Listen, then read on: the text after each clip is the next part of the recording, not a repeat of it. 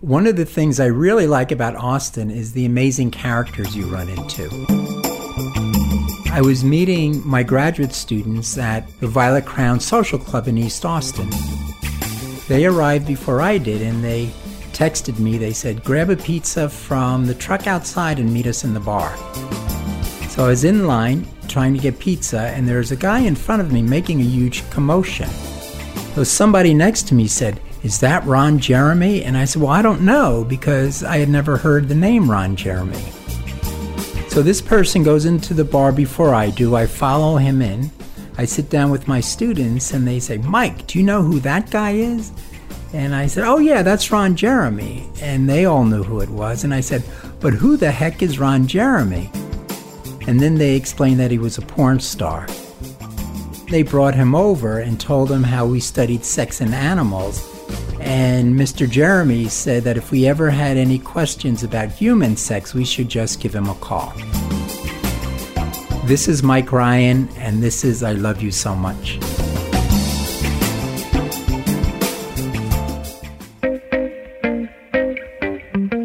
Welcome to I Love You So Much, the Austin 360 podcast, a show for everyone caught up in an ongoing love affair with Austin, even if it's complicated. I'm your host, Tolly Moseley. I'm Omar Gallaga. And I'm Addie Broyles, coming to you from the shores of Ladybird Lake in the offices of the Austin American Statesman. In this week's episode, our film critic friend Joe Gross talks with us about Ready Player One, the geeky pop culture mashup movie from Steven Spielberg, based on the novel by Austinite Ernest Cline. Does the movie live up to the book's vision of the future? If you've ever wanted recipes for Mexican martinis, Central Texas brisket, and Bob Armstrong dip all in one book, Austinite Paula Forbes has you covered with the Austin Cookbook. She joined us in the studio to explain why Austin's food culture is so hot right now, even outside Texas. And Eric Webb joins us for a look at one of our favorite TV shows, Netflix reboot of Queer Eye, which has just been renewed for a second season. And we'll conclude with the toast, a set of recommendations for things we think you should be checking out right now. But let's begin with Joe, who is at the world premiere of Ready Player One with Steven Spielberg in attendance at South by Southwest.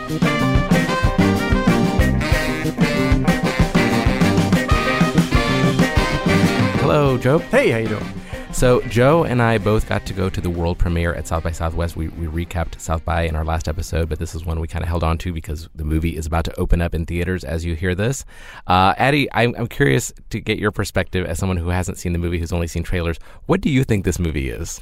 Well, like a kind of a neutron so basically kind of a blur between real life and video game reality in the future. You know, I last time I was talking about movies, I was talking about Jumanji, which is also kind of like that, and I don't put this movie in that category of sort of blended. It, you know, I saw a preview for it just last weekend, and it looks visually stunning, and I love the starkness, you know, the way they use VR and sort of the stark dystopian nature of it. But you tell me what you, is you kind of nailed it. no, no, that was actually pretty good. Let me ask you this: Have your your kids haven't read the book? Have no, they? no, okay. no, but they're really curious about this movie. It started out as a book by an Austinite named Ernie Cline That came out in, I believe, 2011, and was this sort of surprise smash hit, especially among sort of the YA set. Um, and the funny thing about the book is it's laden with references to 1980s popular culture.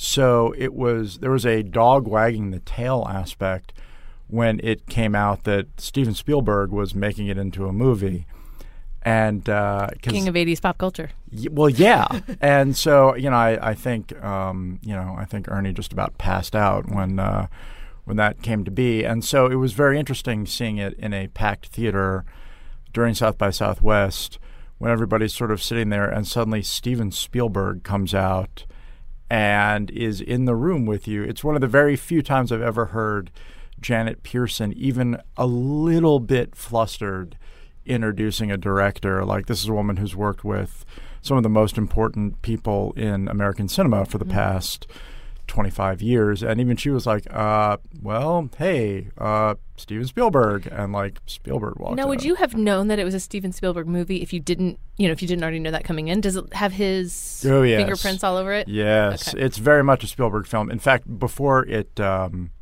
before it screened, he said, "I just want everybody to know um, this is not a film that we've made. This is a movie." And uh, you know, it was in a room full of filmmakers, and they sort of got what he was saying that this is this was a spectacle. This is a big, splashy spectacle, and it's about a kid who lives in kind of a, a slum area of Columbus, right? Uh, Columbus, Ohio. Columbus, Ohio, uh, about uh, 40 years from now, 30, 40 years from now, uh, when um, it's, you know, the U.S. is kind of a wreck. And uh, he is one of the have nots and lives in a trailer home that is like a, an RV that are sort that's stacked in big in big stacks. They're just stacks of RVs that are like you know uh, welded together, and that's what you live in. And so a lot of people spend a lot of time in something called the Oasis, which is a VR reality. And I'm not somebody who is crazy about the interaction between live action and CGI. It tends to give me a little bit of a headache. The thing that was sort of wonderful about this is that you are supposed to be the characters are supposed to be in a video game. So it feels visually consistent. And there's almost no VR, um, there's almost no CGI in the parts where in that take place in the real world. Uh, is- yeah, it's, it's, it's not it's not mixed together. I, I Right. mean, there's only a little bit at the end where the creator of this world Right. kind of see, can blends with it. But yeah, for the most part, it, it, it's pretty much like it's this or that. Yeah, um, what- exactly. What, I was kind of surprised by with, with Spielberg was that um, you know. This was the first time in a while that I've seen a Spielberg movie where it felt like he was having a blast, like he's having fun. Totally. That it's not a, you know, it's not The Post, it's not Bridge of Spies. You know, it, this is a movie that's pure let's just get the toys out of the toy box and throw them at each other and and big explosions and see what happens. And it's it's it's got some amazing set pieces. And um, they actually urge the audience not to reveal some of those set pieces because there's one in the middle of the movie and you'll know it when you see it that is about as stunning a thing as I've seen in film in, in the last couple of years It's- and and I can't even say what it references. it's- it was completely out of nowhere because I don't think there's anything remotely like that in the book. I don't think so. And it's and it's basically Spielberg doing an homage to another great filmmaker that you will instantly recognize when it when it happens and you're just like this is a 10 minute mind blowing sequence that I could not have seen coming in a million years. No, it's so good. It reminds you just how extraordinary unnatural film. I mean, there there are certainly weaknesses in the film, but you know, it reminds you how natural a filmmaker he is. How just how good he is at doing this big splashy stuff, and um, it's it it works way better than it than.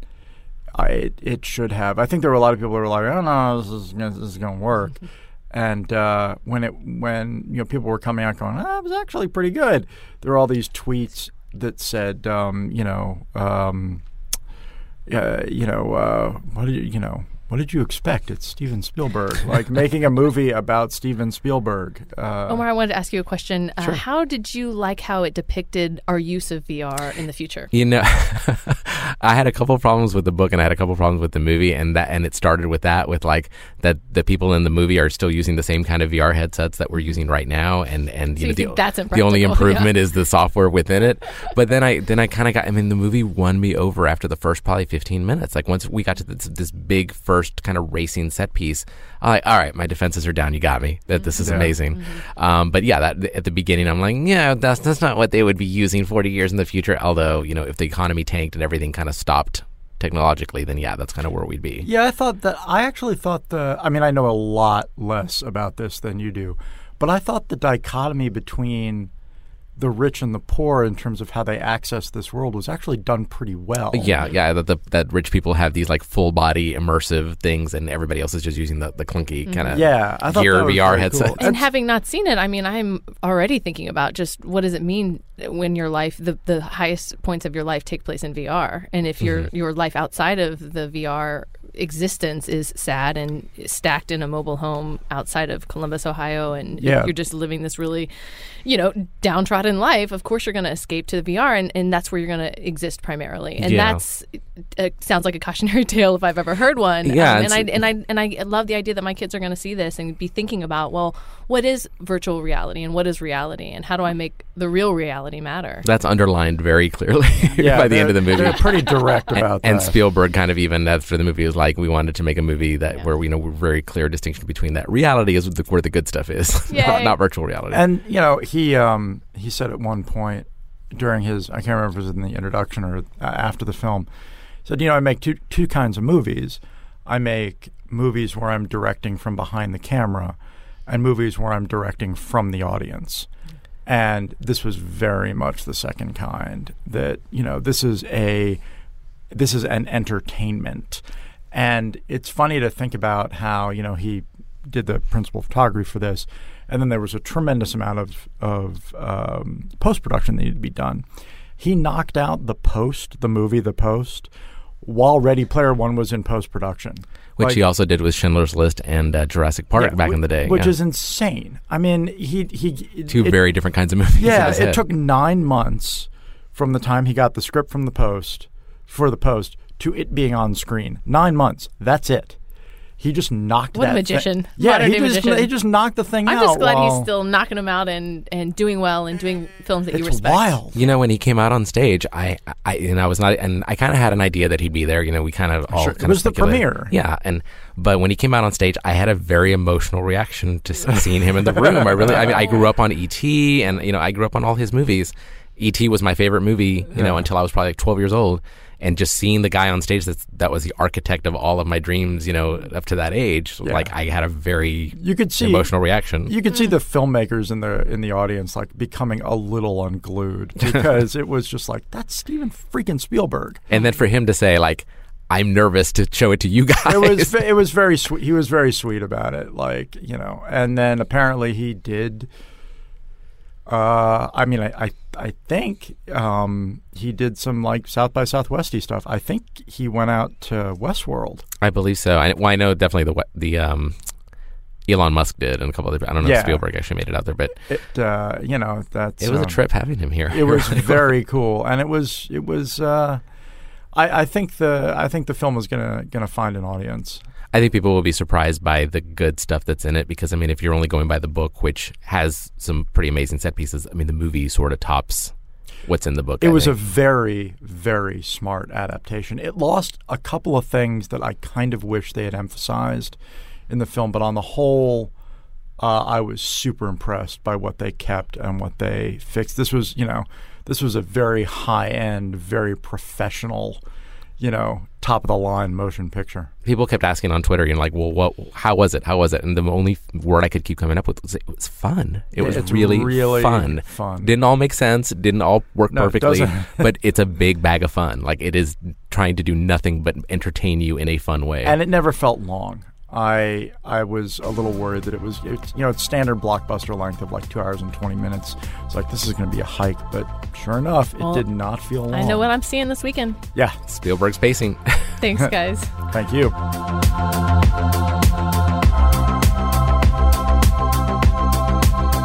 Austin has been known for barbecue and tacos, but that reputation has changed in the past decade. We chat with Austin cookbook author Paula Forbes to find out how and why. So, uh, you are primarily a food writer and a cookbook reviewer, but now you are a cookbook author. I know it's cr- it's crazy. Will you tell me a little bit about how the Austin Cookbook came to be and just the process of figuring out what story it was that you wanted to tell? so uh, this book opportunity came up when I was living in New York, actually, um, and uh, I was not really a fan of living in New York. Um, I had lived in Austin for about ten years prior to that, and um, you know, anyway, it, the opportunity to write this book came up, and it just seemed like a sign from the universe that I was supposed to move back to Austin and just really dig in deep to the food scene here, which is, Wow. of course, something I had written about for years um, prior to living in New York. So, the story I want to tell with the book, I think it was. I wrote this book the first year after I moved back from New York, um, and it was really an opportunity to re-engage with the Austin food scene and um, re-fall in love with it. It was about, uh, yeah, re-falling in love with Austin and re-falling in love with its food and its restaurants because the scene here is just so good and deep and vast and broad. And Well, and it maybe took uh, leaving to New York for however long you were there to help appreciate what it is that we have here. Exactly. And, you know, much has been made about the Tex-Mex and barbecue and the evolution out of that. But, um, you know, from that, uh, you know, both one foot here and with one foot of the outsider's perspective, what is it that still makes Austin stand out? I mean, because Portland has a great food scene, LA, I mean, all these cities have ramen restaurants and poke restaurants and Korean barbecue and all that stuff. But what is it about Austin's that's special? I think that there there are so many things. So first of all, it's that we draw on this incredibly deep food tradition. You mentioned the barbecue, you mentioned the Tex-Mex, um, and and we have this you know deep deep history of tradition we can draw on.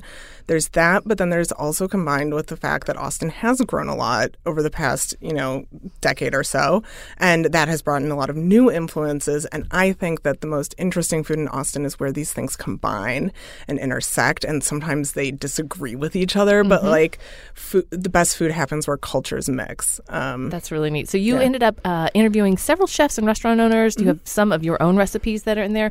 Talk us through sort of is it a restaurant cookbook? Is it a home cook cookbook? Is it a souvenir cookbook? Sure, I think it's all of the above. Um, I really tried to have a broad representation of what Austin is, and you know, I know the city is so many different things to so many different people, and I really wanted everyone to at least get a sample of what they think of as their Austin. So there are um, about sixty-five restaurants in the book. Um, most of them have one recipe. Several have more than one recipe. Um, I filled in the gaps with my personal recipes for a few things um, because you know I really wanted to make sure we had a verde enchilada sauce recipe, or I really wanted to make sure that I you know have a what I think is a very good queso recipe. Um, so so it's a little bit of both. Um, as far as the restaurant recipes go, um, I've I've been saying it's like the easiest restaurant cookbook I've ever encountered because um, they're restaurant recipes, but they're not intimidating. The most intimidating things are probably uh, barbecue, but barbecue is barbecue. It's not easy to easy. make. Yeah. Um, and it gives you an, knowing how it's made gives you an appreciation Exactly. for why you are paying twenty two dollars a pound for a brisket. Yeah, exactly. So, um, but beyond that, you know, I think there's something that everyone can make in here, whether it's a salsa or it's, you know, a taco filling or it's chicken fried steak or whatever it is. So, That's really neat. And I really appreciated you didn't rely on cliche. You know, you, you dug into the old tried and true uh, establishments, but you also hit some of the new the new people who are influencing the city in a really positive way, and you know the people who are building up the community Mm-hmm. rather than trying to sort of steal the spotlight for themselves. Right. Yeah. I tried to have a mix. I tried to, you know, tip my hat to the old school places. Like I mentioned, the chicken fried steak. We have the broken spoke chicken fried steak recipe in there. And then um, we've got a bunch of the newer places. We've got Odd Duck. We've got uh, Taco Deli. We've got. There's a Contigo recipe for okra and Uh-huh. walnut. Was a stir fry? It's it's like a skillet, Yeah. yeah, uh, saute. That is actually my favorite recipe in the whole cookbook. Well, I think we might be running that in the paper actually. really, yeah, It's that might be so the excerpt. Good. Yeah, that's it's really so cool. good. I love that dish. Yeah. So you review a ton of cookbooks. I would love to just ask you about your thoughts on how you've seen cookbooks change and you know there's a lot of single subject cookbooks and in some ways, you know, people feel overwhelmed with the recipes that are on the internet, but I think you and I would both agree that there's still a place for cookbooks. Oh, yeah, absolutely. What would you say that place is? I mean, I think that what you get with a cookbook is you get um, the author's. Uh, uh, a slice of how they cook. So, you, so you have the. It's not just about the individual recipes, which is what you get online if you Google how to make a burger, um, but you get this author's um, collection and their outlook on cooking and kitchens and how you know their kitchen functions. Um, so I think that's part of it. I think you also get you know a beautiful object, which is you know not nothing. Um, I'm so impressed with cookbook design these days. Has just like gone totally nuts, and there are just these gorgeous things out there. Um, and of course, the photography. Like a, a cookbook is nothing without good photographs. Um, shout out to Robert Strickland who did the photographs for my book. Really great really great pictures. Yeah, Thank absolutely. I love them. Um, so yeah, I That's really cool. I will say some of the uh, some of the beautiful books um, on my. I will say you test a lot of the recipes in your for your cookbook reviews, Mm-hmm. and you uh, you know good design and good recipes are not necessarily one and the same. Um, but I also love, um, you know, when you see these trends that come through, you know, probiotic drinks or, you know, turmeric, you know, a dedicated book, book to, uh, cookbook to turmeric, you can really see how food trends are affecting American culinary evolution. And I think that that's a service you know, in 20 years from now, you're going to be able to look back at all the books that came out and, and be able to track how food evolved. Yeah. That's kind of a neat thing that I appreciate about cookbooks. Well, like right now, um, if you look at the bestseller list for cookbooks, five out of the top 10 are Instant Pot books, what? which is crazy. Now, do you have an Instant Pot? I don't. Okay, I like Paul- cooking slowly. Okay, Paula and I are probably the only food writers in America who do not have freaking Instant Pots. Yeah, I don't know. I like I like having something simmering on my stove I do. all I, mean, day. I know. I, yeah, there's something old school about it. But I, I think that at some point I'm going to get worn down. I think this might be the year. But I, we'll yeah, see. I think at some point I'm gonna have to review an instant just for pot cook. just for your work. And, yeah. And if people want to follow you and find out more, how can they do that? Um, I'm on Twitter at Paula Forbes. I'm on Instagram at Paula underscore Forbes.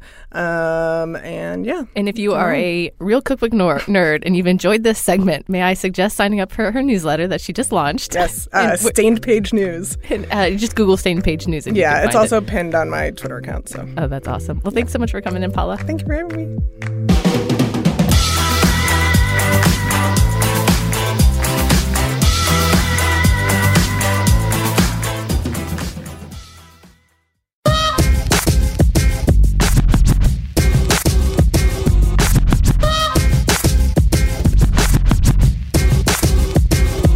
Are here with Eric Webb for a Webb Report. Eric, what is blowing up the internet this week? We're here to talk about Queer Eye, which, if you had come to me last year and said, oh, they're going to reboot Queer Eye for the straight guy, and it's going to be the only thing anyone can talk about, I would have said, oh, how silly. But no, it's true. Everyone has Queer Eye fever, including myself, I'm fanning myself right now. It's so awesome. as am I. Well, guys, I have a confession to make. I have not seen the new version on Netflix. I've just been slammed. Not not not lack of interest. I, I'm I'm down. But you remember the original. I was obsessed with the original. I watched it from the very beginning. I think I fell off like everybody else did after this, you know, maybe second or third season. But I watched the hell out of the first So season. why and don't loved it. you remind listeners, if they don't know, what was the original Queer Eye?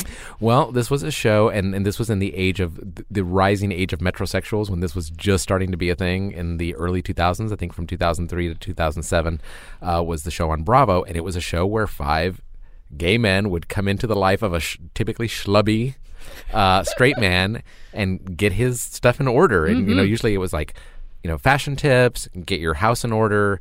Uh, moisturize, always moisturize, and so and what was the other uh, Food. Food, yeah, Uh, food. Ted Allen got his start there. What, So there were five of them. What was the fifth thing? It was food, fashion, culture, design, and Grooming. grooming. Grooming. There you go. There you go. So you know, like at the time, you know, the, the metrosexual movement was just starting. So men were just starting to think about things like moisturizer and, and cooking decent food in their house for for their families. FYI, like this that. was when like Axe body spray was coming out, if I remember correctly. So so that's what so that's what I'm curious about. Ha- having not seen the new Netflix version, what has changed? What's different from this version from the original? So for one thing, they've dropped the for the straight guy, right? So now it's just queer eye, um, and there's actually one episode where there is a gay man that they that the, the new Fab Five gives the Fab Five treatment to, and so this is really a, a queer eye for the 21st century. It's a little more woke. Can I say that? I think it's a little more woke. Um, it's the same categories. You have your culture guy, who is Karamo on this new version, design with Bobby, fashion with Tan, and then the two remaining members of the Fab Five who have spawned the most memes on the internet and who kind of, I think, are really the breakout stars.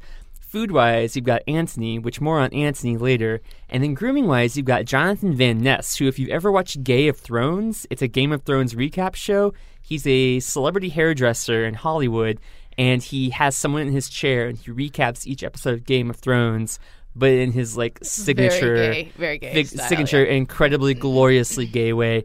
And he's got this like flowing brown hair and this like brown beard, and he's just unapologetically himself. Mm-hmm. And so he's kind of had a breakout. He has his own catch. He came in with catchphrases. He has his own shtick going in, but it's not annoying.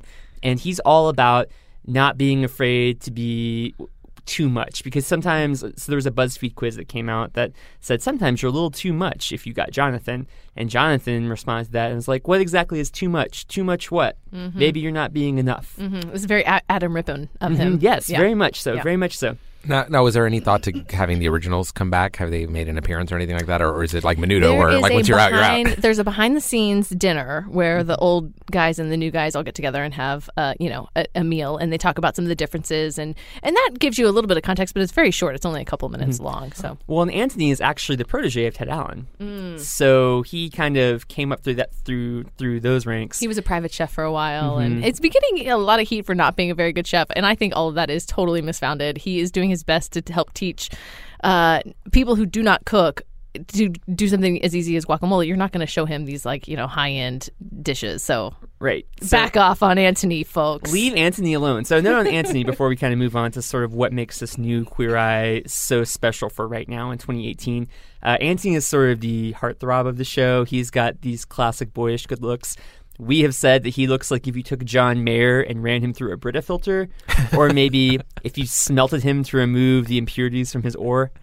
So he's he's got that look. I'm still at Brita filter. I'm still trying to catch up. Even Anthony's in on the joke. You need to go check out his uh, Instagram to see him pose. Oh, like a pretty much perfect replica of one of John Mayer's album covers. yes, yes. And He's, Omar could not tell the difference. no, between the that two looks pictures. completely photoshopped. That Yeah. looks like take the Anthony challenge. But let's talk about why do we really love the show? I mean, I think Jonathan is spectacular. I think Karamo is one of also my favorites.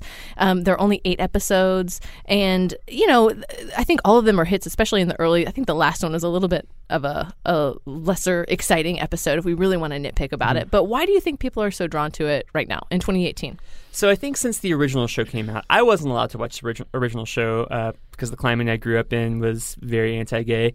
I am now an adult man who is also gay, and so I think the country has followed not quite a similar path. Not everyone in the country's come out of the closet, but uh, you know, since the original show was on, gay marriage has been legalized. We've made so many strides in LGBT rights and visibility that now there was some quote that said in the original show they were fighting for you know uh, acceptance and now they're i think fighting for understanding or tolerance or something like that. It's not so much the point of like hey look there's gay people. It's like you know there's gay people but let's through this show figure out and show people hey we're not so different you and i. Just because we have these differences in other ways we're all still humans. There's all still things about hopes and fears and shortcomings and tragedies and triumphs that really unites us. And you really see that especially i think in the earlier episodes of this new uh, season there's just so many really heart-rending human stories um, and they're based in georgia in this new season they're like fab five loft is in atlanta but they kind of travel around to some smaller towns to communities, you know, and, and honestly, there's one episode like where they're very explicit in saying, yes, the guy they're making over is was a Trump voter, and so it's all sort of about uniting, not dividing, and kind of bridging those gaps. And I think that's something we really we need right now. I think it's something that a lot of people are feeling that they do need, and it's it's very very emotionally affecting. I think in a very surprising way when you watch it because I was not expecting to cry as much as I did watching this makeover that, show. that is the one thing I've heard consistently, not having watched it, is that everybody I know that's seen it is bawling as they watch, Yeah. and that's and that's actually kept me from watching it a little bit because I'm like, do, am I ready to sit down and have a good cry? Like, I got to prepare myself a little bit to I watch love this. it. I love it because we're watching men, straight men, who in this country are still not allowed to have the full range of emotions that women are. That this show gives them permission to, and you watch within an hour somebody go from being closed and you know thinking that they have to perform to these masculine ideals to realizing that they can be still be masculine and still be straight, but with a more nuanced way. And I think conversely, the queer eye guys can come in and they are also picking up energy off of the people that they're transforming, and they are performatively. I mean, they're more masculine in this uh, series than I would say they were in the last one, and more gender bending. Like you wouldn't know that half of the queer eye guys are are gay. So I'm glad you brought that up because I think it is interesting how the Fab Five and the new version they do perform male gender in all these kind of different ways. You have, you know, people like Anthony who there's all kinds of women on Twitter and stuff saying, "Oh gosh, I wish he wasn't gay. Like I would never believe it or whatever." I feel like I heard that just today. you might have heard that just today, Omar. And then you have someone like Jonathan, who's just so over. uh, He's just fabulous, and he just is himself, and he just is calling everyone honey. He's like, oh, she loves, she loves the salt scrub, and things like that. And he's so unapologetically himself. Uh, and he, one thing that I thought was really sweet is there was one episode with uh, the dad who had all the kids, and the, these little girls, and Jonathan just connects with them so much, and it was really sweet. I thought to see them connecting with this guy who is probably showing them a version of masculinity, a version of manhood that they haven't seen. Um, and so I just think it's cool that it's there's nothing about stereotypes in this show. I don't think it's just showing these are people. There's no right way to be straight. There's no right way to be gay. There's no right way to be a man. There's no right way to be a woman. All that matters is that you're being the best version of yourself that like makes you a happy, fulfilled person. So we just found out this week that Queer Eye got renewed for a second season. All very excited. Uh, and I have mentioned this before, and I'll say it again here. I want to see a women version of this, where we have five lesbians who make over, uh, a, you know, heterosexual woman who is performative in her femininity to help women understand that they also don't have to meet other people's expectations of how they should behave in society. But, uh, you know, Netflix, you got plenty of money for that. And I, I know some pretty badass lesbians who could be on that show if you need any recommendations. It just seems like the natural spin-off at this point, honestly. It seems like it's been a big hit, and I would not. I mean, if they spun it off into something else or create another version of it, I would not be surprised. It seems like it's doing really well for Netflix, just based on how much I'm hearing about it. I would like to point out that I had actually canceled my Netflix account before it came out because I was trying to cut some costs and I was trying to do more fulfilling things with my time than binge watch The Crown for the second time. but then when it came out, I borrowed my friend's Netflix account and I added a separate profile on it that said, Eric is just watching Queer Eye, he promises. so that's, it got me there. Eric's paid his Netflix dues Exactly. over over the years. I just want to give one last plug. Uh, this is actually a show that I watch with my kids, and I don't know that it on the surface seems like something that you would, but you know, I'm, you know, their dad is a gender bending guy in the first place, but I, I think it's really healthy for them to see all kinds of models of masculinity, and so I mean, I'm raising boys, so that's the, my mom's perspective there, but I'm sure there's, you know, I've heard that lots of people end up having conversations in their homes when they watch shows like this. This happened with What Not to Wear as well, where people can come together and maybe start to unpack some maybe stickier stuff that they hadn't been able to thanks to this show. Your kids are super woke, though. Yeah, they are. But, you know, I feel like a lot of kids these days are woke. I mean, we hmm. just saw this, you know, gun rights rally with an 11 year old giving this impassioned speech. I mean, the youth of today are just advancing at a really quick pace. And I think culturally and, and just with their internal politics as well. And so I'm pretty happy to see that. So- well, I am on board. I will be watching this very, very soon. As soon as I get a, a weekend where I can get a box of Kleenex, get dive into it. Call me right away, Omar, and let me know what you think. guys, guys, I saw it. I saw it. In the meantime, Omar, I offer to be your personal Queer Eye crew. I am, I'm not, there's only one of me, there's not five. My, my Sherpa. I'll be your Sherpa, yeah. well, Eric, it's always a pleasure. Thanks for being with us today. Thanks for having me.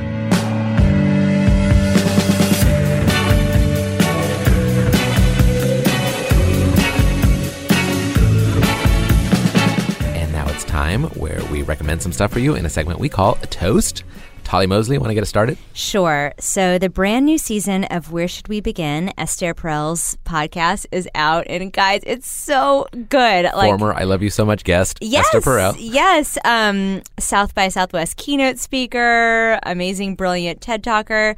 Anyway, the first only the first three episodes have dropped at the time of this taping, but the first episode deals with um, parents who are severely estranged from their teenage daughter. I haven't listened to that one yet, but Addie, I think it's something like she's been locked in her room for a year. Yeah, she's uh, she was adopted, and Yeah. there's just uh, I will say a severe case of codependency going on in that family. Okay, okay. But what's nice about this season is it's not all romantic relationships. Yeah, no, it's it's not all romantic relationships. Um, the second two that I've listened to though are one is a couple with children, and they are the husband has just left. He has just left the family With no warning. With no warning. I mean, he called her on the phone. They've been together for two years.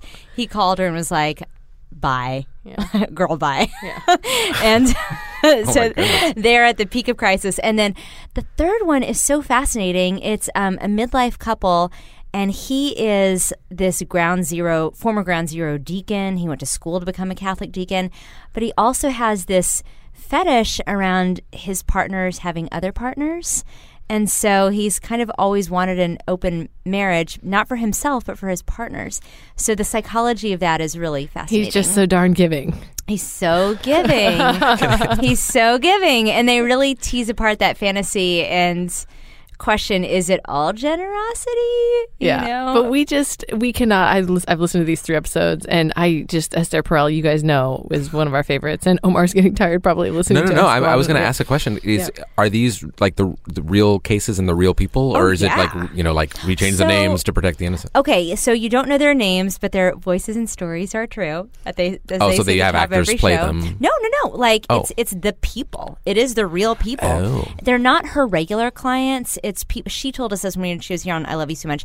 They have basically written in to get a free session with her. Oh, gotcha. So it's their one and only session with mm-hmm. her, but it is deep. But that makes the, the stakes even higher because there's not going to be a follow up. So she gets to the point. She does not mince words. And then in the podcast, she jumps in and kind of gives a little bit of insight into what is going on in her mind as she is thinking about how to approach this conversation.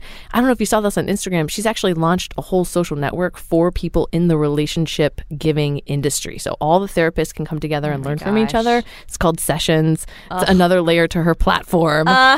Okay, I have some She's I have some so catching up to do. Apparently, Oh. well, this sounds amazing. Omar, what did you have to recommend this week? Yeah, top Oh, that. I, I don't think I can, guys. I don't have any priests that want a open relationship that I know of. I'll look into that. Uh, I got two r- quick things. One, and I'm not going to belabor this one because I've heard it recommended on a couple of podcasts already. So if you listen to Pop Culture Happy Hour, you've already heard this.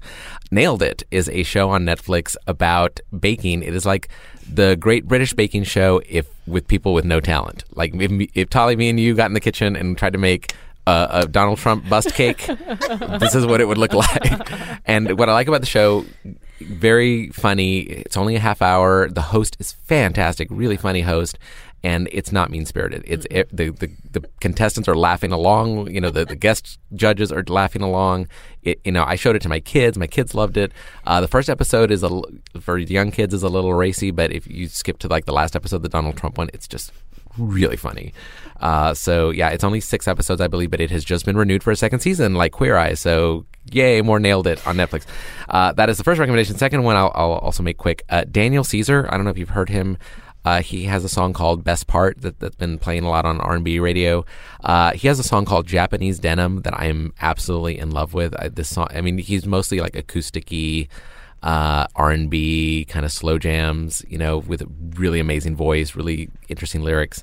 Uh, Japanese Denim, it, it's just a love song, but it's so well done and so simple and so beautiful. Uh, look up his whole album. Daniel Caesar is fantastic. Uh, our friends at Breakfast for Dinner uh, podcast turned me on to his music, and I've been listening to him pretty much nonstop on Spotify. So Daniel Caesar, uh, Japanese denim, and my brother's actually in Japan right now. So I was like, "Hey, if you're in Japan, can you look for some Japanese denim?" And I sent him the song, and he sent me back a picture of Denham in Japan or something. And so my brother and I have our little Okay, inside yeah, jokes. guys. Yes, yes, yes. I love it. Well, I'll recommend this week. Uh, so, summer might seem like it is a long way off. It, it's not at all. Um, but if you have ambitions to go camping or maybe go to Hamilton Pool, you better get on that now because Hamilton Pool reservations are open. Weekends are already filling up.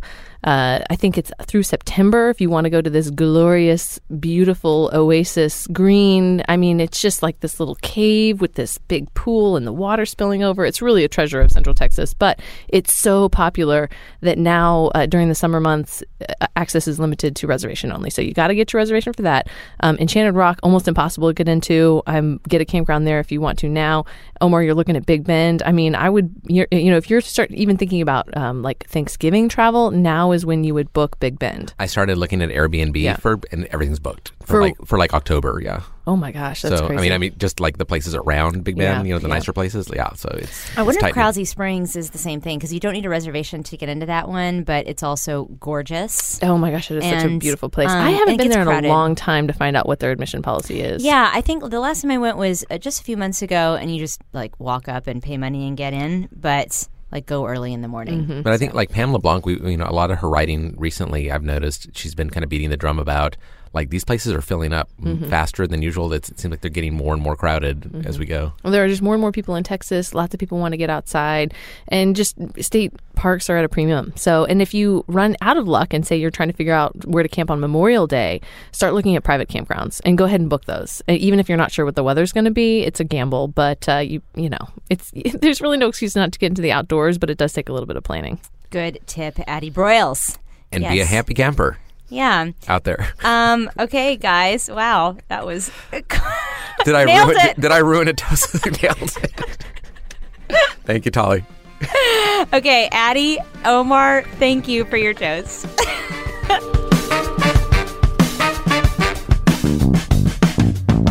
That's our show. She's Addie, he's Omar, I'm Tolly.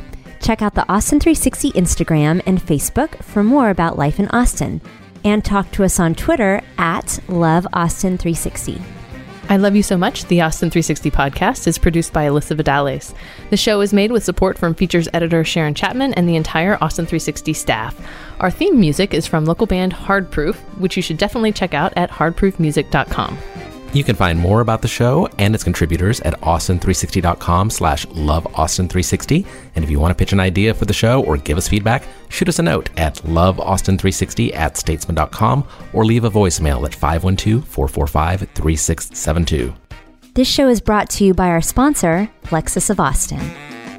We couldn't do the show without you, dear listeners, and we can't thank you enough for lending us your ears, your comments, and your confetti filled cascarones. Until next week, we'll see you at a Ready Player One screening. No VR headset required.